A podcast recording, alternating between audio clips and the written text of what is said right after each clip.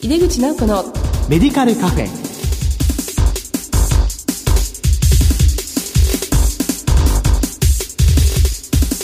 こんばんは。帝京平成大学薬学部の井出口直子です。井出口直子のメディカルカフェ。この番組は医療を取り巻く人々が集い語らい情報発信をする場です。今社会の変化とともに薬局はかかりつけ機能を高め地域に役立つ薬剤師の活躍が目立ってきました。この後薬局チェーンの経営者をお招きしてお話を伺います。どうぞお楽しみに。入れ口直子のメディカルカフェ。この番組は武田手羽の提供でお送りします。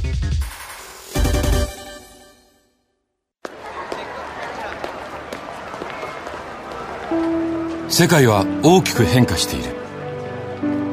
価値観も大きく変わっているこれからの時代健康とはどんなことを言うのだろう。医薬品には何が求められるようになるのだろう。一人一人に寄り添いながら価値ある医薬品を届けたい。私たちは武田手羽です。改めまして帝京平成大学薬学部の井出口直子です。地域住民の健康を支えるコミュニティファーマシーを目指して特集の2回目です今回は地域住民の健康を支える薬剤師の育成と題してお送りします今月のゲストは株式会社二塚ホールディングス代表取締役社長二塚康子さんです。二塚さん今回もどうぞよろしくお願いいたします。よろしくお願いいたします。まあ、前回はあの、二塚薬局さんの歴史でありますとか、まあ、どのような思いで薬局をやられて、そしてまあ、現在に至っているのか、お話を伺いました。まあ、今回はあの、人材育成ということで、またお話を伺います。組織づくりや人材育成についてのご自身のポリシーでありますとか、あと最近のお取り組みがありましたら教えてください。はい。人の育成っていうのは本当に何度も何度もやり返しながら、はい、今もリニューアルして、まあ、リセットしながらやっていますけど、うんまあ正直まだまだ道半ばだというふうに思っています。あの、弊社の経営理念が、まあ最初はあの前回申し上げたように私が患者だったらなんですけど、うん、今は人と人とのつながりを通じ、暮らしの豊かさを願い、ニーズに沿った価値を創造しますと、歌っていますので、あの、これは朝礼とか毎日、あの、昭和はしてるんですけども、まあ、まずはもう一度、もともとの理念を啓発したいというので、それはあの、今ちょっと仕掛けを考えています。そうですか。で、あの、仕掛け いや、まあ、とにかく、もう一度私と幹部がですね、なぜこの理念を作ったかっていう原点を、フェイス2フェイスで話すのか、ビデオを撮るのか、はい、まあ、ちょっとそこは検討中なんですけども、はい、とにかくまあ入社する方だけじゃなくて中途の方もいらっしゃるんで、まあ、いろんな既存の社員にももう一度しっかりとそこを思いを共にあのしっかりとしようというところで考えています。それがまず基本であるなと。でそれとやはり前回も申し上げましたけど人にご納得いただくというコミュニケーションが専門職として非常に大事なので、はい、いわゆるまあ先生のご専門である、まあ、本当に古くてやはり新しいというそのテーマをもう一度やり直そう。っていうのも、まあ、専門職のブラッシュアップだけではなくて、はい、まあ、得た知識をいかに、まあ、先ほど申し上げたように効果的に患者さんというお客様に伝えるか。のでそこで出していただいたお金により一層の価値を感じていただけるようにしていかないといけないっていう、あの思いの研修です。でまずあの会層別研修で、まあ、人間力って言ってますけどなかなか難しいんですけど、まあ、1年目2年目3年目4年目ぐらいの人たちを別々に集めて、まあ、いわゆる専門職であるがゆえに、まあ、論理的に言ってしまいがちなんで、はい。まあ、いわゆる患者さんのナラティブというか物語を人生物語を理解しようと少なくともする。できないかもわからない若い人はね、はい、でもしようとする姿勢を持つ、はい、で一方的にお話しするんじゃなくてそこに真摯な態度で先ほど申し上げた真摯な向き合い方をして、理解だけじゃなくてご納得いただけるような会話をする。でそこにまあ薬剤師としての専門性がないといけないなというふうに思っておりますけども、はい、やはりあの年を重ねると経験値も高まりますし、あのお会いする人たちの数も増えるじゃないですか。そうするとそれぞれに思うことも違ってきますので、まず論理的にからは始めますけどもお互いの関係性同僚だったり部下だったり上司だったりそれでまあ今言われてる多職種でドクター組織外部の方にどのようにまあお話をすれば我々の社会的価値がしっかりと伝わるかっていうところをテーマにしてやっていくことを今計画を立てて、まあ、もう進んでいます。そうですか、はい、はい、で、まあ、今後はまあ、専門力っていうところにもフォーカスして、ええ、まあ、やはり薬物動態というか、うん、その辺をテーマでしっかりとドクターに薬剤師として伝えられる知識の改めて啓発をするテーマでやろうかなというふうに思ってそれとあのトレースも大事なので、はい、トレースとしてのあの専門的な情報の書き方っていうようなものもあの習得するようなものもそれは今後考えています。はいきちっと形としたですね、研修として、まあ、階層別で、まあ、人間力といいますか、まあ、その前のね、方の人生観、ナラティブを理解して、信頼を得るといいますかね、納得していただける関係性を作りながら専門的な、そしてその専門性は動態であるとか、まあ、トレースの書き方であるとかっていうふうに実施されているということですよね。はい。あの、まあ、この専門性を高めて、そしてこう社員のモチベーション向上のためにこう行っていることがあれば教えていただけますか？そうなんです。社員のモチベーションっていうのは、まあ、正直いつの時代もなかなか難しい。うんそうですね。自分だってどうだったかなと思うんですね。自分で、まあ、模索して悩みながら、そこで自分が得てくるものですから、なかなか他人から言われて、どうのできる問題で実はないかもわからないと思っています。ただあのこれ特に若い方に言ってますけど、はい、仕事人生人生の中の仕事を自分でどこにどのように位置づけるか。それ変化してもいいんですけど悩んでもいいんですけど、うん、とにかく考えてほしいと、うん、仕事だけの人生では皆さんないでしょうし、はい、人生の中ででも仕事を続けると思うなら自分がどう位置づけるのかそこが多分見えれば、はい、足元の苦労は多分乗り越えられると思うんですね。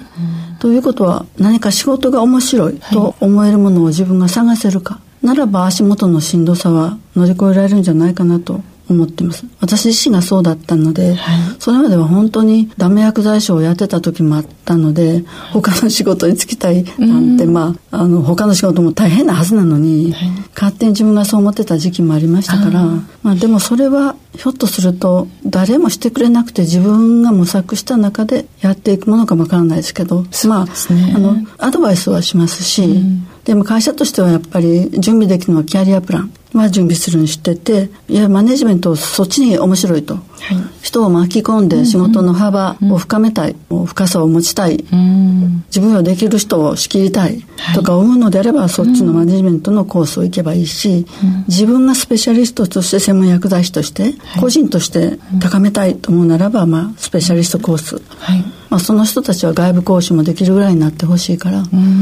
まあ、その大きく言うとその2つのキャリアプランを準備しています。まあ、とにかくあの組織の環境を利用して、はい、自分で人生設計をしてほしいなというふうに思っています。はい、でもなんかもう組織の環境もすごくこういいものですよね。ちゃんと自分のキャリアを選べるということですね方向性で。それは魅力的だと思います。あとはまあ今薬局組織もたくさんあって、まあ、まだちょっとこう薬学生としては就職が大変という状況ではない今現実の中でで、ね、こう選ばれる組織にするために、まあ、例えばこの働き方改革っていうまあちょっと表現大きいんですけども、うん、まあ、そういうところ例えば女性が無理なく仕事を続けられるような環境など整えていらっしゃると伺っていますが、まあ、そのあたりも教えていただけますか、ね、まあ、私自身も女性で私はシャニムにやってきたので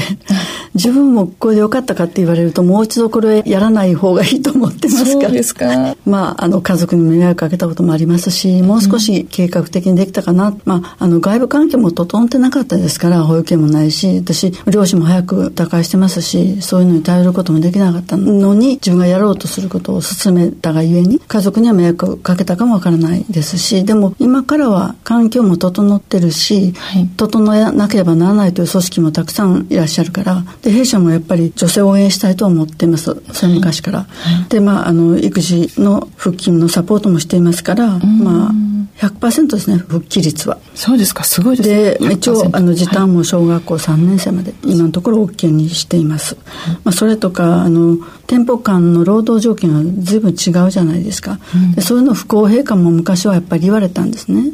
まあ、これ、まあ、大手さんでやってらっしゃるでしょう変形労働時間制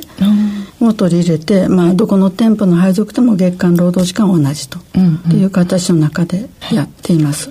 まあ、それと3日間なんですけどリフレッシュ休暇を、まあ、あの皆さんが取れるとか、まあ、サークル活動に会社の経費を応援出すとか、年イベント忘年会とか納涼会とか、まあ、そういうこととか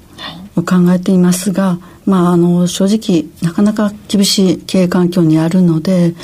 あのその辺の改めて社員とともに仕事の生産性も考えながらお互いを守るというような方向性を、まあ、改めて模索しないといけないかなでないと働き方改革も本当に根付かないんじゃないかなとあの、ね、絵に描いた餅になってしまうのでそうしたくないなというふうには改めて今思っています。そうですか。まあ、お互いを支え合うってすごく大事なことだと思いますね。まあ、前回から話通してですね、こう、地域住民の方の健康を支えるためって、まあ、薬局はそのようなミッションがあるわけなんですけども、まあ、これもどんどん時代に変化しているので、まあ、当然、こう、薬局で働く方もですね、この変化に対応していかなくてはいけないということですね。そのあたりはどのようなお取り組みをされていらっしゃいますか？そうですね。まあ、今、あの、物から人へとかいうふうに言われているように、えー、昔、まあ、あの、国民皆保険ができるまでは、やっぱり地域の有識者として皆さん働いておられて、はい、薬局製剤なんかで、まあ、うん、医師にあの従属になる前は、うん、経医療は皆薬剤師がやっていたという時代があって、はい、国民皆保険でだいぶこう医師の方に、はい、医療官の方に、まあ、最初から行かれるという時代になりましたでしょ、うん、でそこから医薬分業が、まあ、急速に20年、30年で進んで、ね、薬剤師の仕事が処方箋受け入れ業務みたいになっちゃったので、まあ、そこを今やはり国からも是正してくれという話に来てると思うんですね。そうですね。そういう意味においてはやはりこうあの言われたように人にフォーカスをしないといけないとい。うことを育成の中で、はい、あの戻りますけどしていかないといけないなというふうにまあ思っていまして私自身はまあもともと当初から調剤局っていう調剤の一部だと思ってたので、はい、その本質は入社ないでおこうと、うん、それはやはりまあ実家のなりわいなんかを見てたので、うんその苦労もその時嫌でしたけどね正直開業医の娘っていうのは、世の中もう起こされちゃうんですよ家族も。患者さん世の中どんどんどんと起こされちゃうような環境は実は嫌だったんですが、はい、まあそこまでじゃなかったとしても、うん、やはりあの地域の方に自分たちがどのような貢献をするんだっていうのをもう一度処方箋も大事だけど処方箋以外でも大事なことがあるっていうのは気が付かないといけない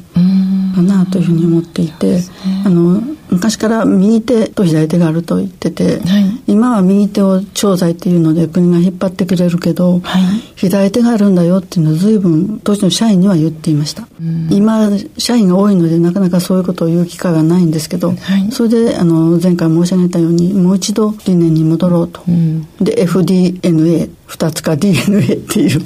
かっこつけた、はい、FDNA っていうかっこつけて、かっこいいですね、あの、はいまあ、そういう研修というか活動を会社でやろうというようなこと。を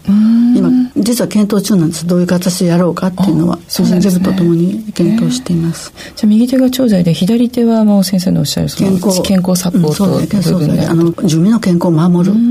法的にもそう書かれてますからね。そうですね。もう薬剤師の。調剤だけなんてなことは書いてない。書いてないですね。書いてないです。すごくこう一生懸命皆さんもやっぱりそこ、まあ私も含めまして、本当にそこが、まあ今まで調剤を中心としてやってきていることになりすぎてしまってですね、あの本当に模索状態の中だと思います。その中でまあ二塚薬局さんは、まあ様々な研修とか、まあ FDNA、これ、かっこいいですね。ぜひ今度また詳しく見せていただきたいと思います。あの、二塚先生は日本保険薬局協会、これ NFA と言われてますけども、まあ、そちらの副会長でもいらっしゃいまして、まあ、最近そちらでの何かこう話題などありましたら教えていただけますか？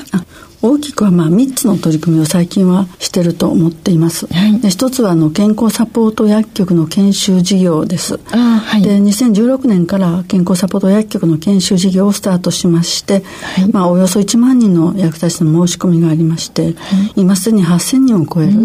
研修修了者を輩出しています。まあこの取り組みはまあもちろん行政にとっても重要な取り組みだと言われていますし、あの協会の会員の多くの方がやはり健康サポート薬局に名乗りを上げるということも役立っていますし、例えば健康そうじゃなかったとしても、うん、あの内容は特にあの症候学とか地域包括ケアの話も触れますから、うん、その辺が調剤だけしかやってこなかった薬剤師にとっても非常に目から鱗。でで、ね、新しい時代に自分たちが何をしたらいいのかっていうのが学べるんじゃないかなというふうに思っています。で2つ目はやっぱり最近の災害に対する取り組みです。うんまあ、昨今地震や台風や豪雨といった、まあ、災害が多く発生しておりますので、まあ、協会ではあの昨年から災害対策社会貢献委員会というものを立ち上げて、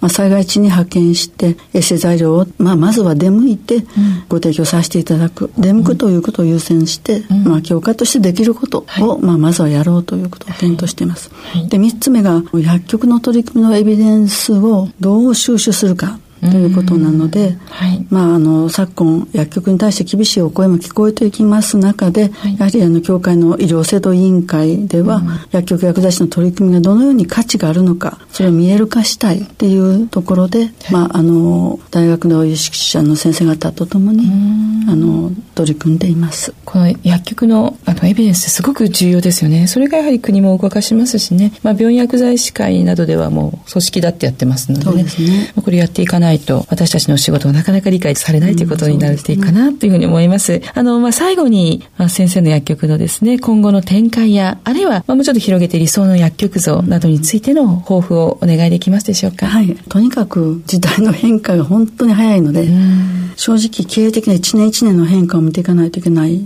というふうに思っています。まあ、あの、今回の薬価改定とか、診療報酬改定の影響は非常に厳しく、まあ、直角曲がったなっていう感じはします。直角。はい、えー、まあ、おかげさまでうちはあの関西圏だけでドミナントで展開してますので、うん、まあ、そう言いながらも業務の中身をもう一度改善改革に近いものを整理して、はい、本当に薬剤師がしないといけない仕事なのかどうかっていうのも少しいろいろシェアしながら作り変えないといけないなと思っているのと、はい、まあ、それと人口構造が変わりますから、えー、新たな街づくりとか、まあ、再開発なども起こってきますのでそう、ね,、いうところに、まあ、必要ならばできるだけまだ出店したいなというふうに思っています。はい、それと、まあ、地域包括ケアにも、まあ、今もやってますけど、ええ、あの参画して信頼も得ていきたいなというふうに思っています。まあ、そのために未来志向のあの人材育成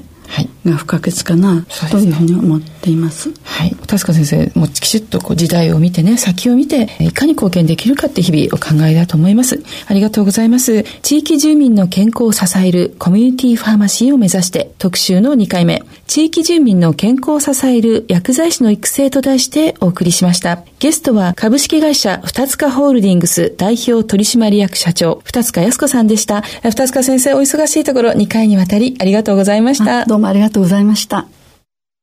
世界は大きく変化している。価値観も大きく変わっている。これからの時代、健康とはどんなことを言うのだろう。